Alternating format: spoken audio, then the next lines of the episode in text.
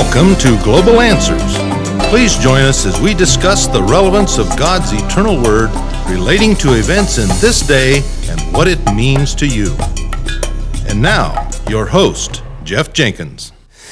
Welcome to Global Answers. It's so good to have you with us. We have been enjoying our guest, uh, Brother Stephen Strew, a lecturer and uh, professor.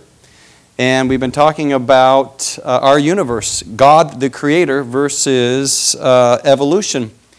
And we're going to go a step further, uh, one more step into the, the reality of a divine creator, intelligent design. We're going to talk about the anthropic principle, much of which I know little, but Brother Stephen uh, knows a lot. And anthropic simply means everything that tends toward life. And I referred to this book a moment ago by Lee Strobel, and so I'm going to quote just a few quotes from leading scientists and what they say about uh, the evidence of an intelligent design. In other words, a God that created everything. And I find these statements just uh, compelling. This one comes from physicist Paul Davies.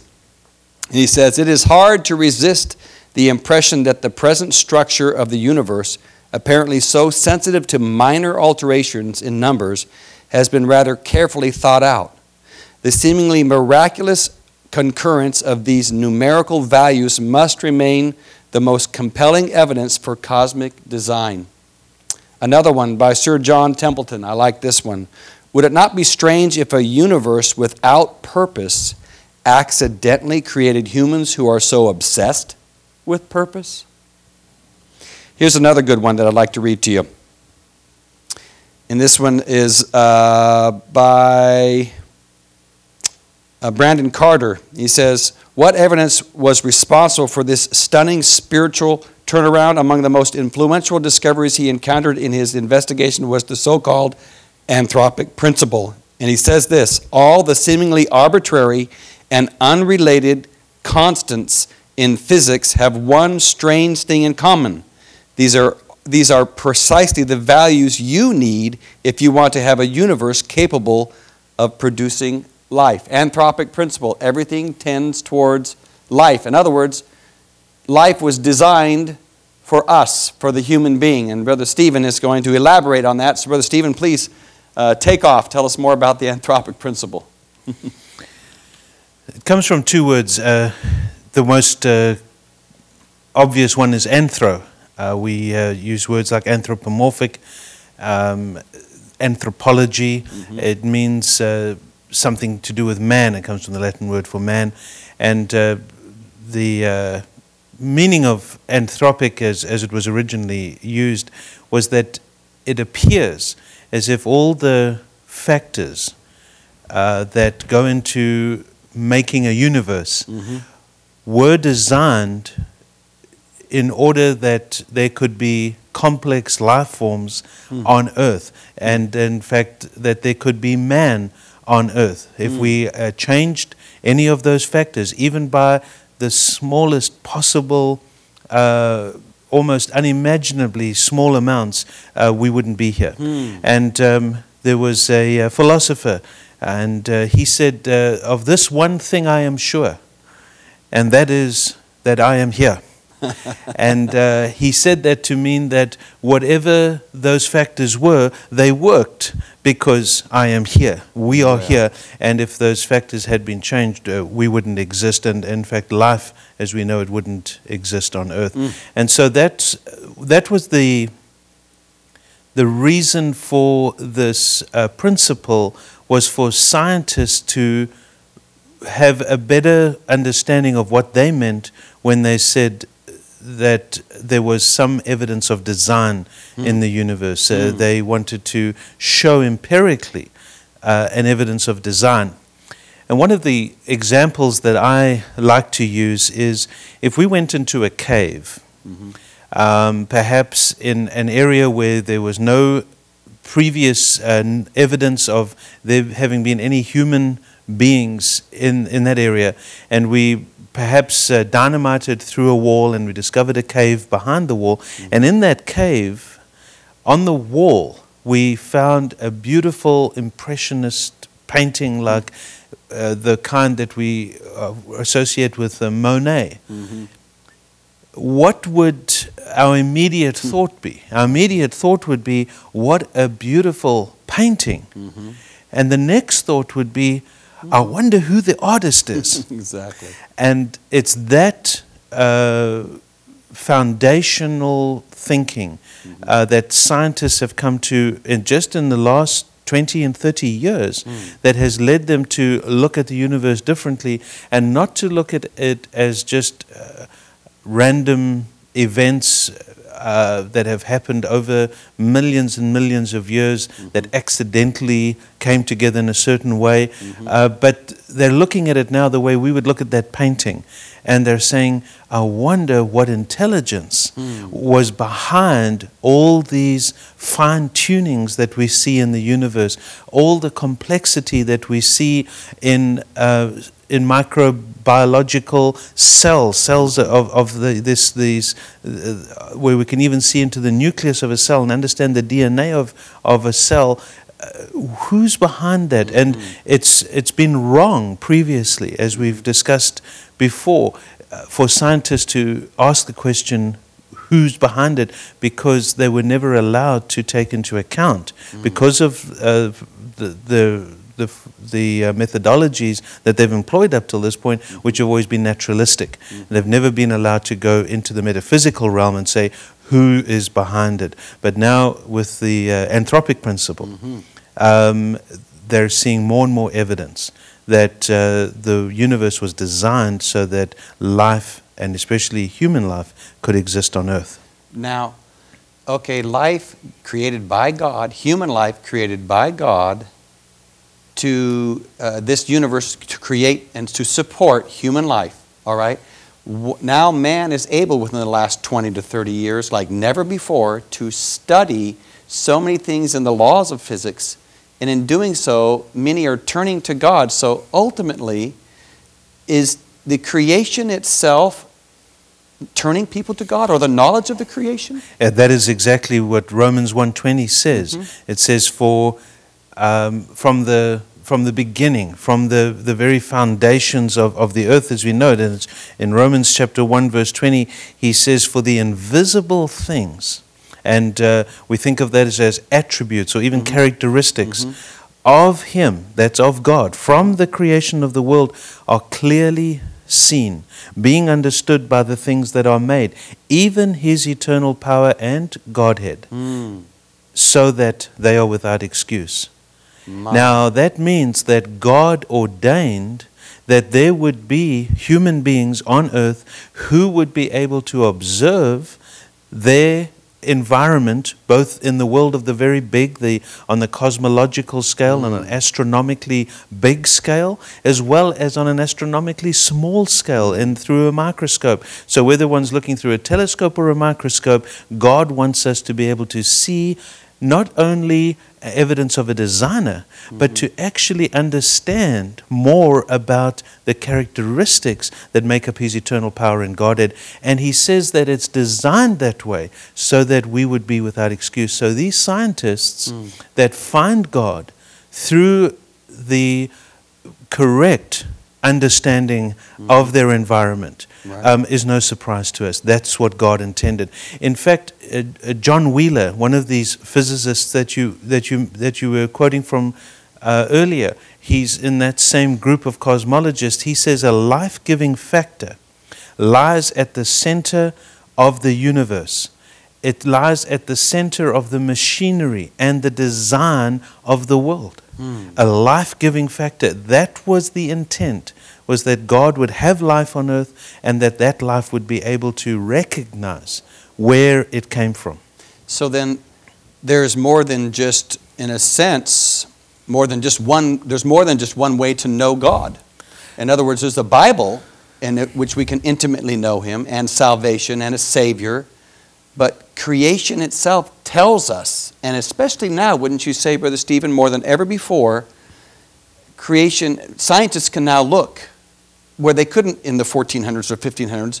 They can now in the 21st century, they can look with the tools that they have and they can see the, the infinite, infinite, infinite detail of God in, from the molecular cell to, like you said, the cosmos, to now where the scripture says man is without excuse. That scripture is compounded, isn't it? Means more to us today by the very fact of the knowledge that we have about science revealing an intelligent design. It's exactly right. In fact, the, the religions of the world, um, of which we know there are several hundred different creation accounts contained within those religions, and in fact form the basis of uh, the world's religions, each one of them has a divine designer at the center of their creation account. And in fact, uh, up until Darwin, up until the, the late 19th century, um, scientists were believers in God. We think of Newton and Kepler, and even uh, going back into the, the early centuries after Christ, Augustine, Maimonides, Aquinas, these, uh, these were all philosophers and thinkers who had no trouble at all accepting a divine designer. We are only now coming full circle back to what they believed, and that is that the God of the Bible is indeed the creator. And the more we discover from science, the more apparent it becomes that the biblical account is accurate. That's incredible. So then, now with the knowledge that man has, we are beginning to see and understand. And I wrote this down uh, uh, God is created the world so that we can study it. Exactly. And then in studying it, we can know more about God. That's one of the amazing things, and we'll just touch on a few of these Mhm. factors that we talked about that form the basis of the anthropic principle. Mm-hmm. That is, that they're life giving factors, they're um, finely tuned Mm. factors that allow life on earth. What we'll discover is that not only are they life giving, but they also allow observation Mm. of the universe, which is what God intended. He wanted us to study the universe, to look at the Bible in the stars, for example. Uh, God wrote uh, his first Bible in the stars. It says in Genesis chapter 1 that uh, the stars would be for signs and for seasons and for days and years. So um, before there was um, a climate like we understand today hot, cold, summer, and winter. Um, there was a temperate climate throughout the whole earth. And so the way to tell what time of the year it was was to look at the stars. And we know the ancient mariners used to use the stars all the time for navigational purposes. So the stars were there for signs. But the ultimate reason for the stars would be to, to tell us more about the Creator, the one who placed those stars where they are. And all of the creation, as we, rec- as we see it, was designed uh, so that there could be observers uh, that would be able to appreciate that creation. And so let's look at um, a few of those. Uh, perhaps uh, one that we can look at right away that uh, I find truly fascinating um, is that we live um, in, the, in a galaxy that we know as the Milky Way. Yeah. It's a certain type of galaxy. We don't have time to go into all the technical details, but let's just say this there's a habitable zone around the uh, center of the galaxy uh, where life can exist. Uh, life as we know it, carbon based life, which is the only uh, form of life that, uh, that chemistry will support. Uh, and we know a lot about chemistry. It's one of the most well known fields of science. And what we know is that only carbon molecules can uh, produce life sustaining uh, uh, organisms. Uh, th- th- there's no time to go into that. But that's, that's because uh, of many factors, and one of them is where we are in the galaxy. If we were too close to the center of the galaxy, there's too many uh, supernovas and, and destructive forces there, we wouldn't last. If we were out on the edge of the galaxy, there's not enough gravity uh, to allow uh, rocky planets to form, such as Earth. So there's just a narrow zone around the galaxy in which life can form. But even that wouldn't be enough because in the midst of uh, that zone, you have spiral arms and you have a space between the spiral arms. If we were placed within one of the spiral arms, there would be too much dust and too many, uh, too many objects in the sky for us to be able to observe the rest of the universe. We wouldn't know if stars were part of our local solar, excuse me, our local galaxy or whether they were from distant galaxies. But because we happen to be positioned not only in the habitable zone, the galactic habitable zone, but we're also positioned between two spiral arms, we are able to look sideways, if you can picture this, My. and see the stars of the Milky Way. And that's what we see when we look up. We see the, the white uh, cloud of stars, and, and we say, oh, that's the Milky Way. But if we look in the other direction, almost 90 degrees from that, we're looking between the spiral arms of our galaxy out into deep space. And it was designed that way for us to be able to observe the universe. And those same factors make it possible for there to be life on Earth. That's just one example. Abraham Lincoln uh, made a statement one time.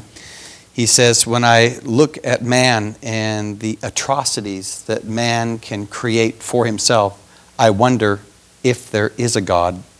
He says, But when I look up into the heavens and I see the order in the stars and in the universe, he says, I know there is a God. and he was quite he was absolutely right. One of the things we know is that uh, there's a fine tuning that's taken place in and what he was referring to in the order of things was the fine tuning that we know much more about now than he did then. And for for example if we could imagine that uh, when God uh, was going to create the heavens and the earth that he had before him a giant machine and uh, on this machine were um, uh, dozens of knobs. And each, lo- each knob was labeled, and one would be labeled the cosmological constant. Another would be labeled, labeled uh, the strong nuclear force. Another one would be labeled gravitational attraction. And uh, all these different uh, uh, dials would be labeled. And God would have to have gone up to this machine and dialed in, fine tuned each one of those settings before anything ever happened because the, for the rest of the, uh, uh, the creation, these constants were going to be in place. And what we discover is that if he had set any one of those knobs just a tiny bit different, we wouldn't be here. Let me put it to you this time, this way: a planet with 1,000 times more gravity than Earth's gravity would mean that Earth would be no more than 40 feet in diameter. so if we changed the gravitational constant by just that tiny amount to have a gravitational pull that's a thousand times more than Earth, the Earth would only be 40 feet in diameter, and you couldn't uh, have an ecosystem that could uh, be uh, supported with an Earth that's that small. Let me give you another example the cosmological constant. The cosmological constant is uh, the measure of the energy density of empty space. That's what they call the cosmological constant. And to understand the degree to which uh, that had to be fine tuned, it's one part in 100 million billion, billion, billion, billion, billion. well, we don't understand those kind of numbers. Well, certainly I don't. But perhaps I could illustrate it this way. If we were to stand on the space station mm-hmm. with a dart in our hands, and we fired that dart through the air, through space, through the atmosphere to a target on Earth, the chances of this cosmological constant being fine tuned to precisely this degree mm-hmm. would be the same as the chance of us hitting a target on Earth where the bullseye was one trillionth of a trillionth of an inch in diameter. Incredible. And we'd hit it spot on, right in the middle. it's what we would regard as a statistical impossibility. That's Scientists, in their attempt to ignore the evidence of a designer, the evidence of a creator, have to, almost by faith, hmm. believe in these, that these probabilities are simply the matter of chance. So we are living ecologically, in every regard, ph- physiologically, on a razor's edge with regard to life itself. And it seems that God allowed that so that he, we could stand back and say, wait a minute, this isn't by chance. In other words, it's not like we're living in an environment that can uh, support life either direction and in all forms, and there's no chances. Uh, the light, there's so much redundancy. We're living in a, in a situation that life is, in, in our Earth and our galaxy is all sitting on, just teetering on it by design, though, but teetering on a razor's edge to sustain life. And even a razor's edge would look like a mountain plateau Isn't by, by comparison to the degree to which uh, the existence of life is dependent on the most uh, fragile of, uh, of circumstances because it's so finely tuned.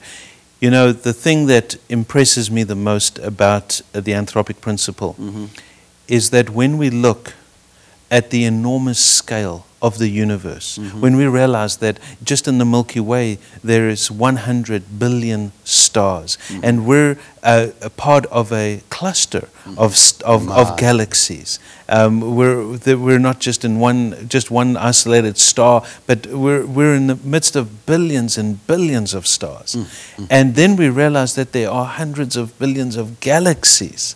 Um, we realize that there's a scale in which Copernicus uh, uh, realized that we weren't at the center of, of the universe, and um, that gave rise to something known as the Copernican principle, which is the opposite of the anthropic principle. The Copernican principle, which only uh, was formulated 400 or so years after Copernicus, Copernicus was writing in, in about nine uh, about 1500 AD, uh, 1500 years after Christ. And now in the 20th century, scientists came up with the idea of the um, Copernican principle, or it's also known as the mediocrity principle. And that is that we're an insignificant rock in an insignificant portion of an insignificant galaxy in an insignificant corner of the universe. And therefore imagine how feeble man appears. And uh, Carl Sagan popularized that. He, he wrote about the pale blue dot. And uh, he said that we're, we're nothing. We're, we're just a speck in, in space. And yet what the anthropic principle shows us clearly is that the designer of the universe the great God of creation hmm. is so intimately involved with our lives hmm. that he arranged 16 billion years ago by the scientists' measurements today hmm. that there would be a fine tuning of constant physical forces in the universe so that we could be here talking about him today. That means he cares about us. What a He has he is Yeah. mindful, He's mindful of us. He cares for us. And he watches the sparrow fall to the ground. He numbers the hairs of my head, and he names all the stars by name. And yet he did that all so that I can get to know him. Isn't that amazing? Yes. So that he he would be known of us. Yeah. Obviously, he knows us, Yeah. but his desire was that we would uh, know him and worship him as the creator. Yeah. And we read in Revelation that the that the, the believers will be gathered around the throne hmm. and they'll be singing, "Great and marvelous are thy works, Lord God Almighty." Hmm. And so it's not just the Bible, just prophets, preachers, evangelists, churches that reveal God. God is, ex- God is expressing himself in a, in a multitude of ways so that man can, in other words, I see this as the mercy of God to the atheist, to the agnostic, the mercy of God to the sinner to say, I'm all around you. You know, I must, uh, I must give you, in this the last uh, couple of minutes that we have, just one more illustration. The moon is very, very important to maintain the, uh, the climate on Earth and, and the movement of the oceans, and we don't have time to go into the details of it. Uh, But you know what's so strange is that we can experience a solar eclipse. In other words, that the moon can get in the way of the sun, and uh, we are then able to observe the chromosphere. And uh, the upper atmosphere of the sun. Because when the moon blocks the main light from the sun, then we're able to see uh, the outer atmosphere of the sun. Now imagine that. God made a moon that was 400 times smaller than the sun and then placed it exactly 400 times closer to Earth so that an observer standing on Earth would be able to observe the chromosphere of the sun. Because if the Earth was any smaller, we would have there would be too much light and we wouldn't be able to see the chromosphere. If it was much smaller, uh, we uh, bigger, we wouldn't be able to see the sun at all. That's and so it shows you that there was an intricate process of design set in place right from the beginning of creation so that we could make observations of his greatness. I'm willing to humble myself before that kind of a God. Amen. I'm willing to trust that kind of a God. I've heard it said before, but it's true, isn't it? That it takes more faith to believe in Dar- Dar- Darwin's theory than it does to believe in the Word of God in Scripture. Because what we're finding today, and scientists are discovering this more and more, is that uh, Darwinian uh, theories no longer uh, can explain the complexities that we see in, in, in, the, in the environment. The fossil record no longer uh, can be used as evidence of, of evolution, it's more evidence of design. The molecular machines are evidence of irreducible complexity, which Darwin himself said was impossible. Uh, if there was irreducible complexity, I beg your pardon, Darwin said that his theory would, uh, would be unworkable. And so we see evidence of God uh, reigning supreme in the universe and not man. So he's not only has he created the universe and the world, but he's sustaining the universe and the world. Amen. Amen. Amen. Praise the Lord. It's exciting. Amen. Well, God bless you. We have uh, thoroughly enjoyed our time with Brother Stephen. Uh, these last three sessions talking about a creator uh, versus uh, the idea of evolution, that we all came from some primordial soup, some happenstance, some uh, almost uh, cosmic mistake. Uh, thank God we are not a mistake.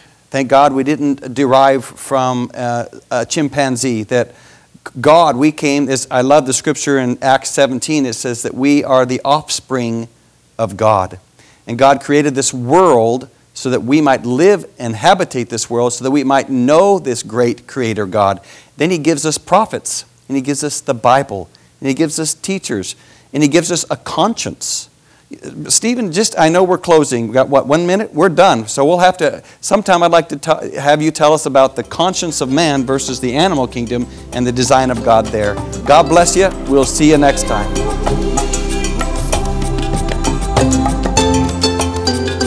For a DVD of today's program entitled Evidence for Intelligent Design, send your request to Global Answers, 1695 Stewart Road, Lima, Ohio. The zip code is 45801 here in the USA.